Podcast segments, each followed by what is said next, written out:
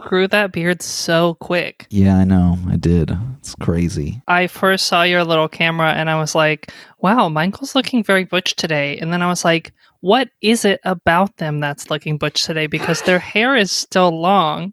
And then I saw it and I was like, oh, I forgot all about bearded Michael. Yeah, I know. It's a thing. It's a. Hold on one second. Boop. I love you. Okay. Just needed to. Okay. I know. I know. That's cute. We're gonna figure it out. It's gonna be okay. What's going on? Oh, you know, Skeeter's a bit of a. He's he's a he's a tough dog to get to know. A bitch. He's a bitch. That's really what I'm trying to say. He's a bitch. He's a lover. He's a child. He's a mother. he does have motherly tendencies. He's actually he's very soothing. He's a saint. I will not be ashamed. I guess this is good documentary evidence in case this comes to bite us in the ass. But there's kids that came onto the property and were sledding like in the morning because it snowed. hmm Skeeter was barking and we didn't realize they were on the property.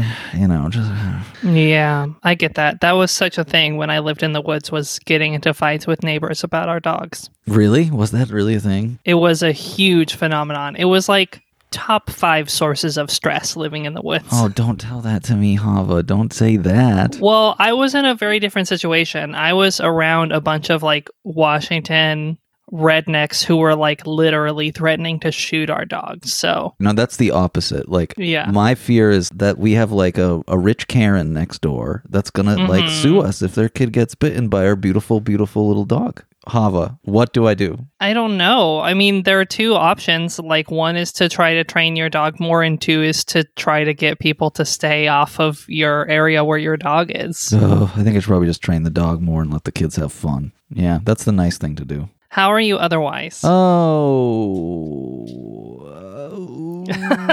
that good, huh? Well, you know, we're snowed in, so it's nice. It's Mhm. it, it's romantic. It's picturesque. It's beautiful. We got the wood stove going. We got some wood delivered. It's very cottage core. Yeah, that sounds cute. It takes some getting used to. That's it. That's really it. Hava, how are you? Baruch Hashem, I'm well. I am enjoying the snowed in day. I had quite a debacle recently. I was having really bad tooth pain and I thought I had a tooth infection and I was really freaked out. And my boyfriend had to come home from work and get me to take me to the dentist for emergency dentist time.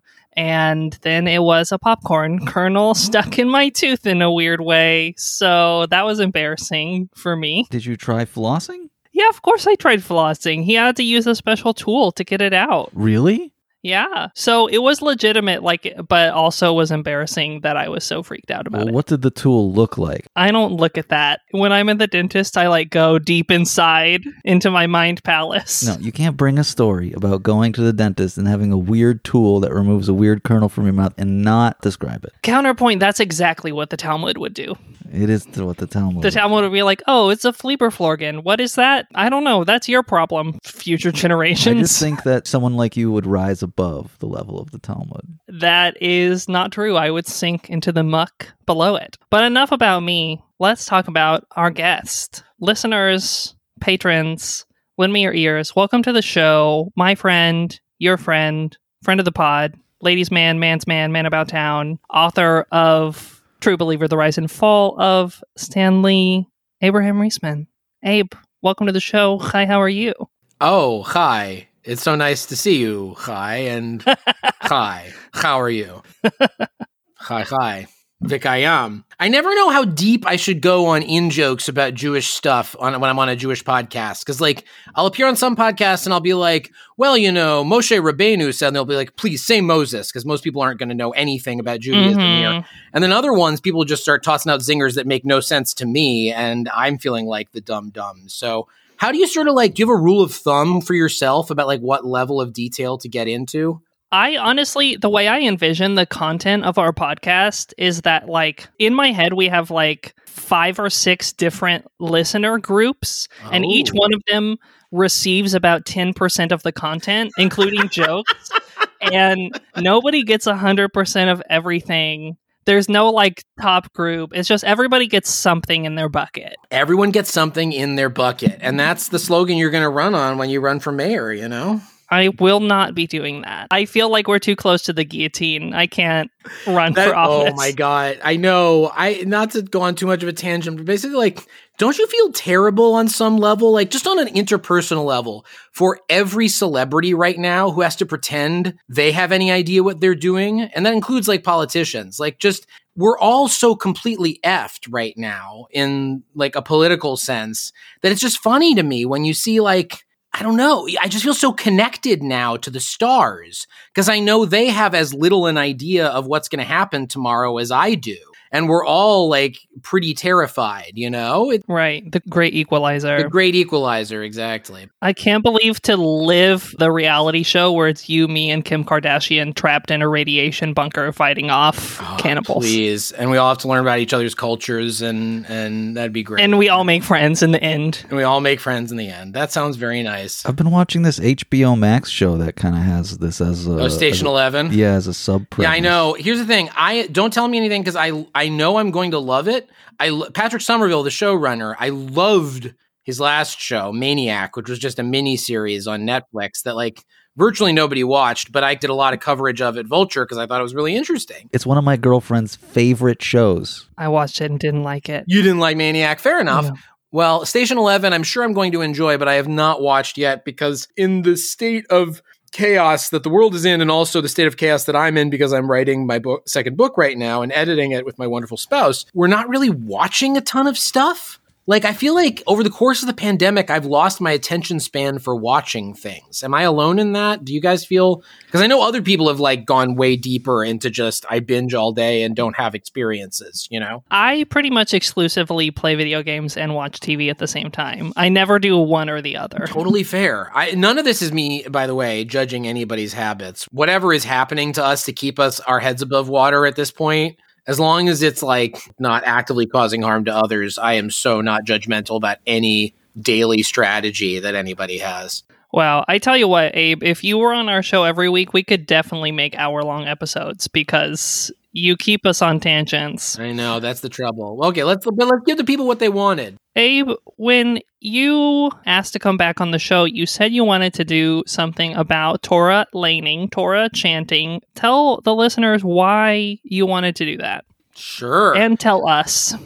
So, you know, I'm Jewish, in case you couldn't tell so far. I was raised Reform and became bar mitzvah. You know, I had my bar mitzvah ceremony when I was 13. It's funny today, and I think about it. Today there was this big snowstorm in the East Coast, and uh, the day of my bar mitzvah, there was the biggest blizzard that Chicago had seen in about 20 years. January 2nd, 1999. Ooh. My Torah portion that I read, that I chanted, was uh, from Vayechi, which is the last chapter of Genesis, or the last parsha, I should say, of Genesis. Very long story short, various things conspired over the past few years to A, bring me back to Judaism, and B, make me continually have to revisit Vayechi. Basically, over the course of the past few years, I kept thinking, what if I tried laning, like doing my Torah portion again?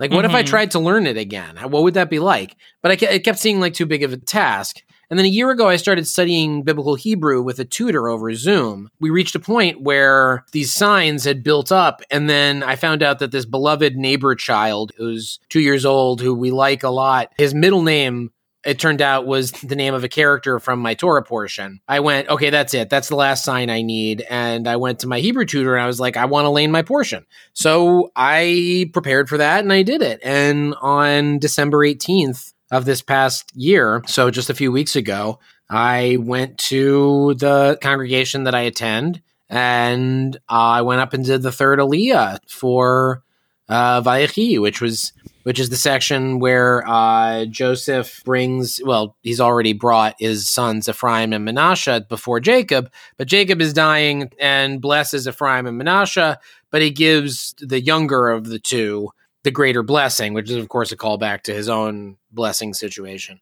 So, anyway, I laned it. It was just a complete joy. It was so wonderful to be able to experience that and to prepare for it. It, was, it wasn't just the performing, although I am like a failed theater kid. Just the preparation was such a fascinating experience for figuring out the Torah. Like, I really sincerely don't think you can can get what's going on in the Torah without the chanting, or at least without reading Mm. Mm-hmm. reading the Masoretic trop because once you start doing it, you realize, oh my god, there are all these like linguistic cues in here. Like there's things that are basically like italics and things that are bold and things that are commas and things that are semicolons and places that the phrase might get divided up differently than you might assume if you're not giving because you're not giving being given any punctuation, you know? So this Mhm. is that. And also it's just so much easier to pronounce and memorize once you're singing it. So anyway, I could go on and on, but that's why I've had laning on the mind lately. Was I was doing it. I hope I can continue to do it. I'm preparing right now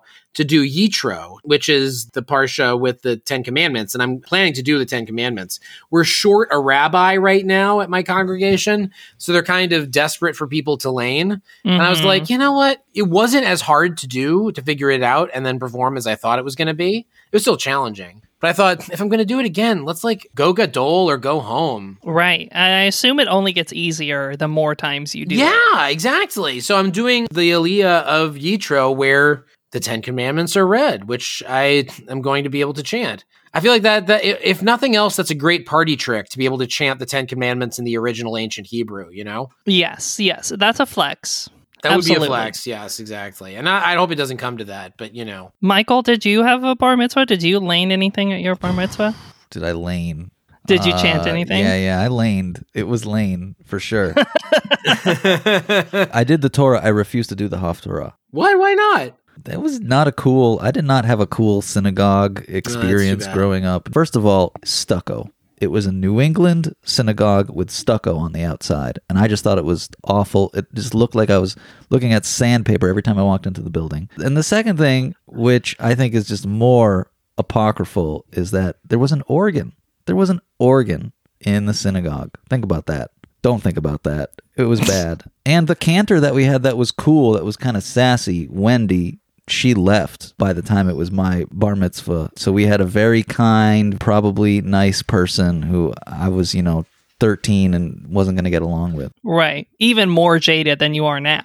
Oh, yeah, way more jaded than I am. As a 13 year old, I was much more jaded than I am now. But I want to know some of the secrets. Have you discovered any like secret meanings hidden? Yes, you cer- you discover all kinds of stuff. So, for example, let's start with the first line of the entire Torah. Breshit bara Elohim et hashamayim ve'et haaretz. The traditional translation is in the beginning God created the heavens and the earth. Now, of course, as I'm sure you've discussed on your wonderful podcast, there's a lot of debate about the beginning, like about the first word, right? Breshit. There's a lot of like, Mhm. is it as God was beginning? Is it in the or in one of the beginnings or whatever? Whatever. That I'm not going to talk about that for right now. What's interesting about the cantillation here, let me let me pull it up so I can actually sing it properly. I don't want to be making this up because it's sacred text. I hear you, but also we make it up all the time. So So it's Breshit bara Elohim et hashamayim ve'et haaretz.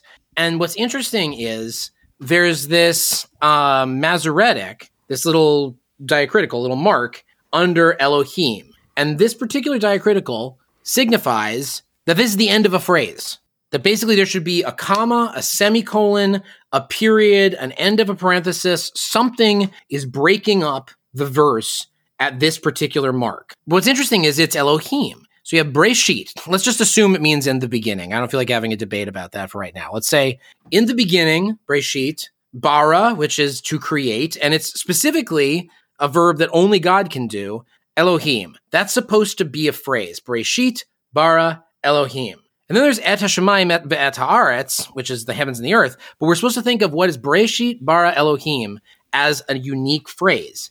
Now, you can get crazy and Kabbalistic and say Bereshit bara Elohim, like the beginning created God. Whoa, like mind blown.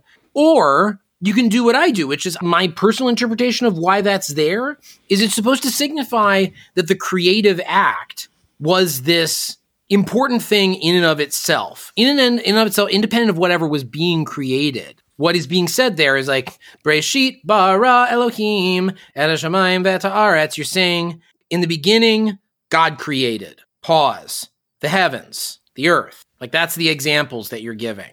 Now, this is just like my heretical interpretation, but this is the kind of thing you can come up with once you start looking at the cantillation, because that diacritical always means break up the phrase here. And break up the phrase can mean a lot of things, but it's telling you that something's happening there. So that's just one example. I could go on and on, but this kind of stuff has started to completely fascinate. Well, this uh, sounds like a great opportunity to get our actual Talmud in here. Great. Let's get that Talmud in here. Yes, we are going to ye old Megillah 24b, where the rabbis are having a good old fashioned dish fest. Oh my God. It's so funny. I loved this passage. Thank you for introducing me to it. My pleasure. So here's what they have to say. Amarav Asi. Chevnei uveshani lo isha et kapal. Tanya namichachi אין מורידין לפני התיבה, לא אנשי בית שאן ולא אנשי בית חניה ולא אנשי טירונין, מפני שקוראים לאלפין עיינין ולעיינין אלפין. אמר לרבי חייא לרבי שמעון בר רבי, אם מלא אתה לוי פסול אתה מן הדוחה משום דרבי קלח. את אמר לי לעבוע, אמר לי לי כשאתה מראה איזל, להשם, לא נמזית מחריף ומגדייף. So here's what all that nonsense meant. They were hanging out and talking about shit. And Rav Asi said, a man from Haifa or Beit She'an is not allowed to be the person who lifts their hands and does the priestly benediction thingy, like the little live long and prosper sign that we're all familiar with, I'm sure. And we learned this fact also in a Baraita that people from Beit She'an or from Beit Haifa or from Tifonin can't pass before the ark or do this priestly benediction thing because they pronounce Aleph and Ayin the same. They don't distinguish between them, which is the predominant pronunciation today is that most people in shuls in America don't pronounce the difference between Aleph and Ayin. They go on to dish even more. Reb Chia said to Rabbi Shimon, the son of Rabbi Yehuda Hanasi, if you were a Levite, you would be disqualified from singing on the bima because your voice is very ugly. Offended by this remark, Rabbi Shimon went and told his father, and his father said, Go say back to him, when you reach the verse and i will wait upon the lord which is isaiah 8:17 won't you be a maligner and a blasphemer and the reason he says that is because in that verse we have this verb wahichti which if you don't pronounce the difference between a chet and a hey changes the definition from I will wait into I will strike, aka I will strike the Lord. So, all kinds of good stuff in this Talmud passage. I love it. He's just straight up like local rivalries and making fun of people's accents, which it's nice to be reminded that the rabbis of blessed memory enjoyed the same kind of like mildly xenophobic pleasures that we do to this day, you know? Right. These xenophobic pleasures have xenophobic ends. They do, unfortunately, yes. Michael, your thoughts? Uh, yeah, I, like what Abe said. Yeah, it reminds me. I remember, like in college, was having political conversations with people. People telling me that like America is the most xenophobic place on earth. Everyone is like xenophobic, and like apparently the rabbis are too. It's like regional differences in sort of comparing the degree to which you're virtuous based on the population you're from, or the degree to which you can't actually participate in Torah based on where you're from. Like it's all this sort of these assumptions you're making based on the arbitrariness of geography and language. I was thinking about completely different things. I initially started loving this passage because I do pronounce the difference between Aleph and Ayin, and so I wanted some Talmud to support my own inflated ego and perception of myself, and that's how I came Mm. upon this. But also, well, two things. One, it's very interesting that this passage is basically talking about how meaning of Torah is changed by pronunciation and yet the dominant American Judaism pronunciation of the Torah elides a ton of meaning. Just like Oh. what you were talking about with your trope, like even if you're doing the trope, you're probably still pronouncing Aleph and Ayin the same, which means Yeah. that we're losing all kinds of stuff. There's so much that gets lost. There's this code, and the code has so many layers. There's the chanting, there's the pronunciation of different letters that, yeah, exactly, we flatten in modern Hebrew or or modern renditions of biblical Hebrew.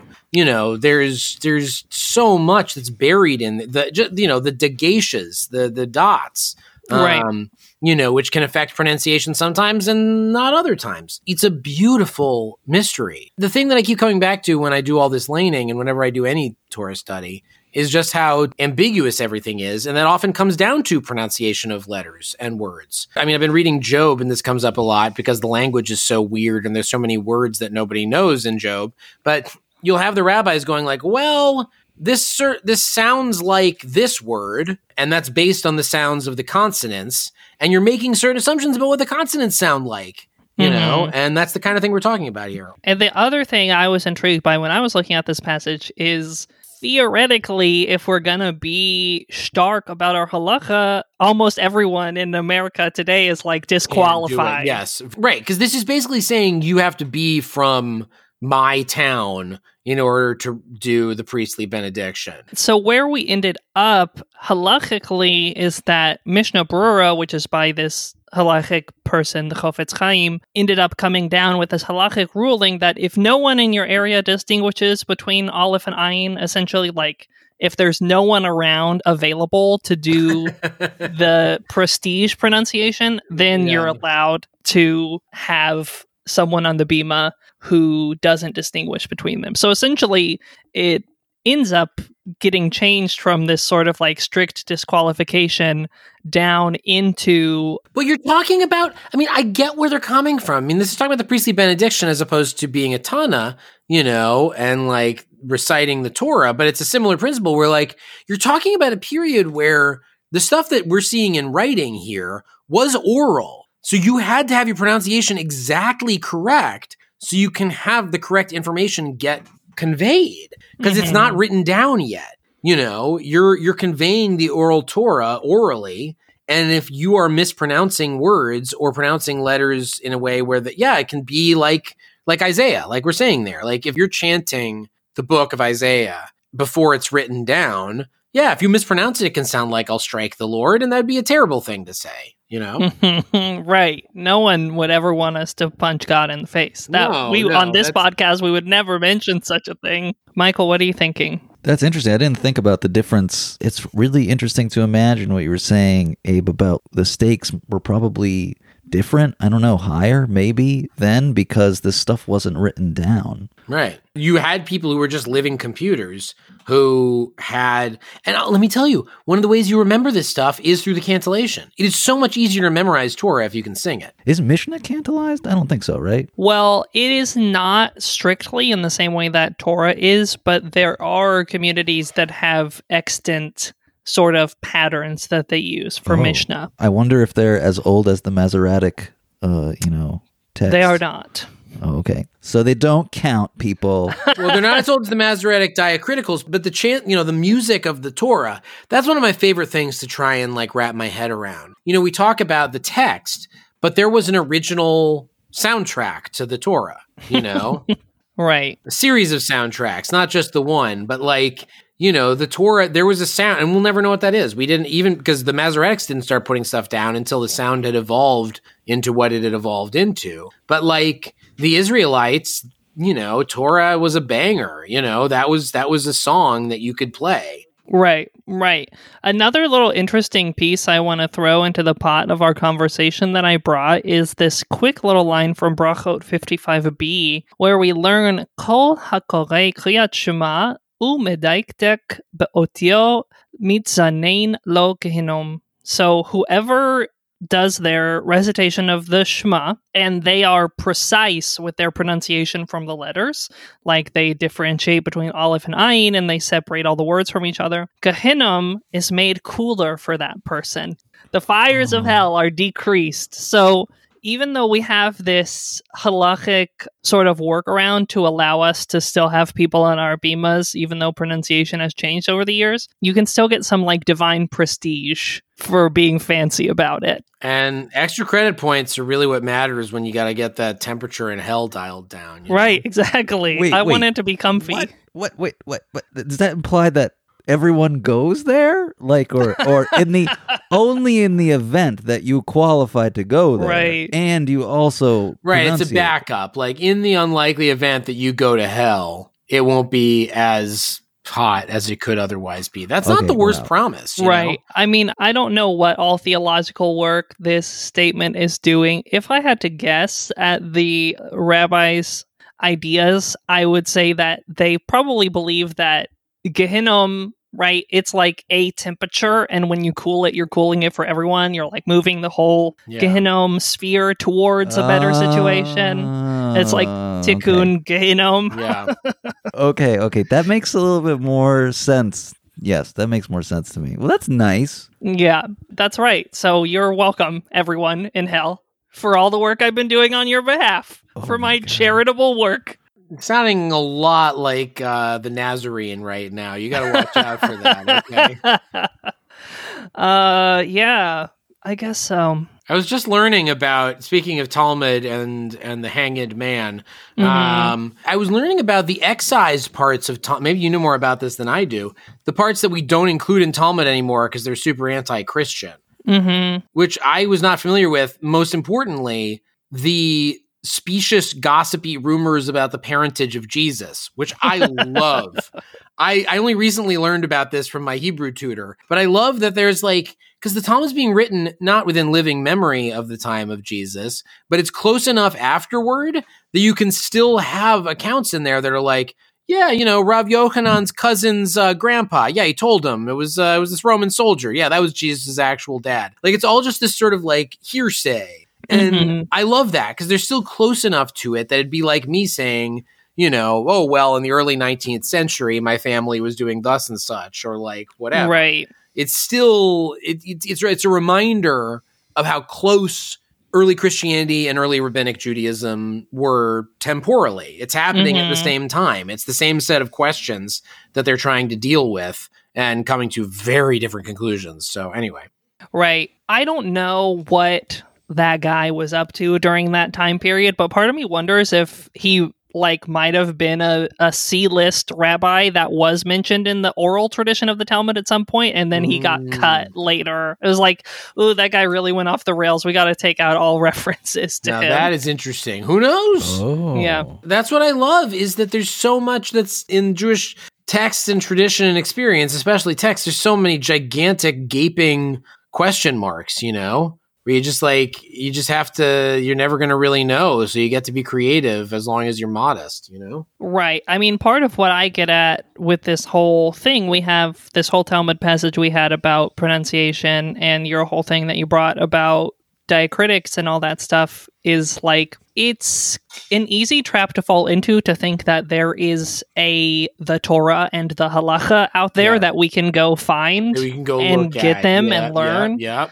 Um, Nope. but we're all collectively, collaboratively making it up all the we time. are fudging through it and i love that you get that yeah i think it's a time of renewal and radical reinterpretation because you know this is a microcosm of what's happening throughout society right now which is just this mass realization of like oh it's all made up oh okay like whether it's politics or economics or the arts or whatever there's a lot of oh this thing that i thought was solid is actually a lot more gaseous you know or at least liquid. And that means that it can get reshaped you know? It doesn't have to be what i thought it was because what i thought it was is not permanent nor did it even really exist in the first place. You know what i mean Mhm. Yeah. I wonder how much of that is like a millennial thing and people younger than millennial. Another way of saying what you just said, Abe, is like, yeah, everything is bullshit. everything is bullshit but that's but that's a good opportunity i think Oh, yeah, it's a good opportunity. because the thing is opportunity. like if everything is bullshit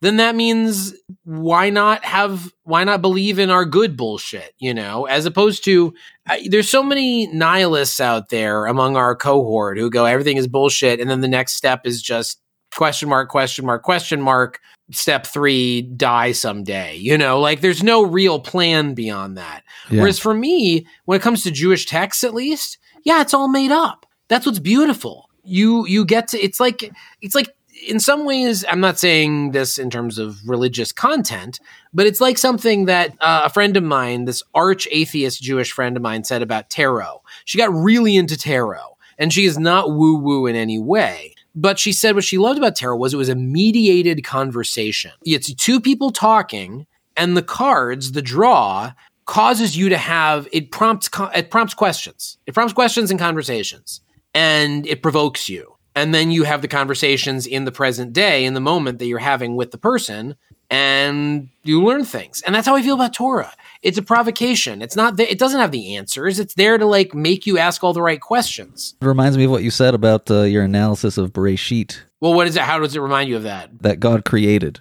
Like the point Yeah. is to create instead of creating the answer, you just create. You create exactly. Well, it's the same, and it's the same thing when the at the the theophany at the revelation at Sinai, revelation of the Torah. What what do the people say? I can't remember how it goes in Hebrew, but they say, you know, we're we without even understanding, we're going to do what you've told us. Right. We'll do and we will hear. We will do and we will hear exactly. I can't. I can never remember the exact phrasing, but that's it's a big part of how this works. And of course, you can interpret all these things in different ways. But that's what I'm saying. They're prompts. The Torah is a prompt and a provocation for me, more so than a book that tells me exactly how to live my life. Yeah, and I think that really recontextualizes how you can understand different people's Judaism when you understand it as how they've chosen to respond to a prompt. That's a really interesting way of putting it. But I think that wow, yeah, yeah, totally. You're completely right. When you see it as like divergent evolution from the same text, that's when it starts to get really interesting for me. Mhm. Right. know. And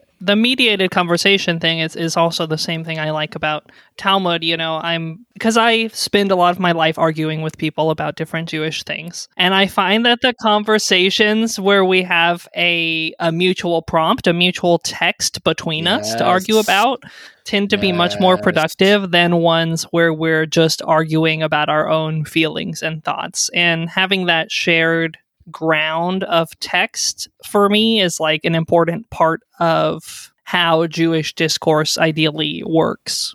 I completely agree. The chavruta model is is beautiful. My spouse and I have been sort of doing little mini chavruta in that you know it's so the world is so effed up that like the thing that calms me down. I, I cannot believe I've turned into this person. But the thing that calms me down is studying the Bible. Like I can't get into like watching TV and zoning out anymore because I'm so completely concerned about everything that's going on. The only thing that feels like it has the weight necessary and and is engaging enough that I can fall deep into trying to decode it is Bible texts, biblical Mhm. texts. But yeah, and now that I yeah. know enough Hebrew that I can sort of take stabs at trying to translate it myself, it's very it's very engrossing. I've found that it's been a huge balm, but it's also like I'm saying giving me provocations, moments to go, well like for example when I was reading through Job, it's like well, what is this? I'm not saying Job gives me the answers, but Job has all these questions that are exactly the right questions to be asking about suffering. You know, Mhm.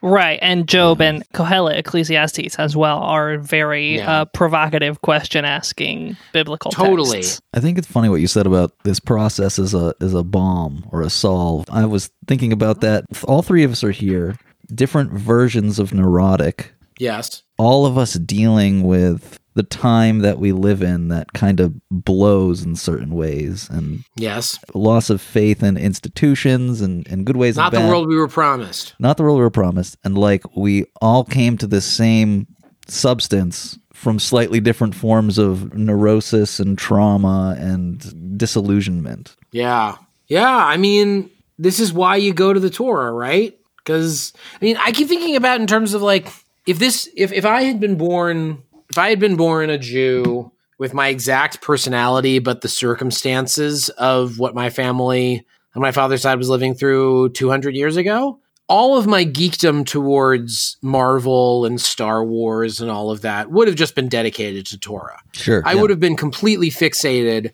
on the Torah cinematic universe, you know, the shared universe of Torah and how everything connects and all the references and the narrative and how the narrative makes sense and how it doesn't make sense and canon and non-canon. yeah All of that stuff was just me yearning for Torah on some level. And then eventually I figured out that this is the best way for me to use all these impulses because I'm not paying Disney a fucking dime for it. You can believe Yeah, yeah. like. I know you don't want Disney to get on your ass for this podcast, but like I I can't keep watching geek stuff and decoding geek stuff where it's like, well, am I doing this so Bob Iger can like buy a 14th yacht? You know, like, why am I doing this? Whereas with the Bible, no one's winning, myself included sometimes, you know, but like it's, it's, it's something I get to scratch that itch in a way that's genuinely edifying and that is not for the lack of a better word corporate you know and i i don't know it's something that really helps me in these difficult in these challenging times I wish the listeners could see you right now, just like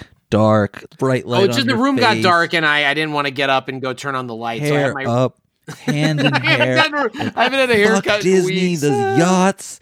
No, it's all I about know, I know. That's Bible. Bible, Oh, this I'm turning into this like street preacher. I'm losing my mind. Yeah, I love it. Just embrace it. Embrace it. I know. One of the reasons that I am so drawn to working on and with Jewish tradition and Jewish community, and, and I imagine you'll resonate with this, Abe, is that in these troubling times, Jewish community is small enough, even worldwide, that it's of a scale that a reasonable number of humans can affect it in a significant way. Yes. Yes. In a way that most other systems in our life are not. Completely. So, part of the draw to Talmud and Torah is that it's possible to expect that me or someone I know or a group of friends Yeah. might actually impact the trajectory of Judaism and Jewry yes. in a way that is more significant than we might impact um, say like- society at large. exactly. Say like politics, which Right, we've exactly. discovered we can't affect at all. Well, but you here's the thing in the Jewish community, given the integration for better and very much in cases for worse of the Jewish community into the high echelons of power, it is politics. And it can have a political influence. Like what I always say, maybe this is too much of a tangent, but like um, with Jewish journalism, Jewish specific media, like I'm on the board of Jewish Currents. And one of the reasons I'm on the board of Jewish Currents is because I believe there needs to be a robust Jewish media out there. Why? Well, two words Jeffrey Epstein. This was a guy who the Jewish community media should have caught. And probably, I'm, I don't have any proof of this, but I'm sure there were plenty of journalists who had hefty leads on what was going on with him. But because of the model we've set up, and because this whole thing is like crumbling under the weight of, I'm sorry, I'm turning into a total like apocalyptic street No, preacher, go, like I keep said. going. But the point is like you don't you have this media this niche media, this community media that is not doing its job and not actually monitoring the community it's supposed to monitor. It's all donor based, it's all propped up that way. And then politics is what I'm trying to say. Politics ends up being affected by what happens within the Jewish community. You know, global Yeah. politics gets affected by what people within the Jewish community are refusing to actually take action on. And it, it bleeds out like there's so many other examples of that in recent politics and media where you have people it's not just that they're Jews you have people who are very active in the Jewish community like who are defining who are like setting the agenda either because they're big intellectuals in that world or because they're big donors i mean those are these are two big reasons you end up with this class of people who are a little untouchable and that's a whole other thing but i, I could talk about that all day Right. I mean, it'll make a good segue. Next week, we are having some folks from the JLF, the Jewish Liberation Fund, come on the show, which is a funding org sort of specifically trying to address the way in which such a small number of people control funding within the Jewish community. So that'll be a whole thing we'll talk about Yeah. next week, which I think is a good, I think that's a great place to boop, put a Yeah, button on this conversation. We can stop palpatining you. Palpatine. Use your anger. This was great. Thanks for coming on. This was Yes, dope. it was a pleasure to have you on the show. Thank you. I appreciate that. Have me back anytime. I'm writing something right now that'll get published on a big outlet at some point, and I'll email it to you. Maybe it'll be interesting and we can do this again. Great. Love it. It's so easy to make an episode with you. So it's always a pleasure to have you on. Thanks, everybody. Oh, and buy, uh, go to buy my book. I didn't even talk about my book, uh, which Yeah. is fine. But um, you should go to abrahamriesman.com. You can learn about all my stuff, including my book and my articles. Go check out Abe's stuff. Also, you know, continue to be Hi, How Are You fans. Continue to love us, listeners. Continue to pay attention to me. I will die if you don't. Uh, I subsist solely. I am a psychic vampire. I love how in 2022 everybody's just sort of laying it all out there now. Like Yeah. something true. about the turning of this calendar year. Everyone I know is just like, you know what? No more pretense. We love I to see that. it. Yeah. We will talk to you, patrons. We'll talk to you in the patron app. General public, we will talk to you next week when we have folks from the JLF on. And, you know, we love you. We adore you. We treasure you. And Shavua Tov. Shavua Tov. Bye, everybody.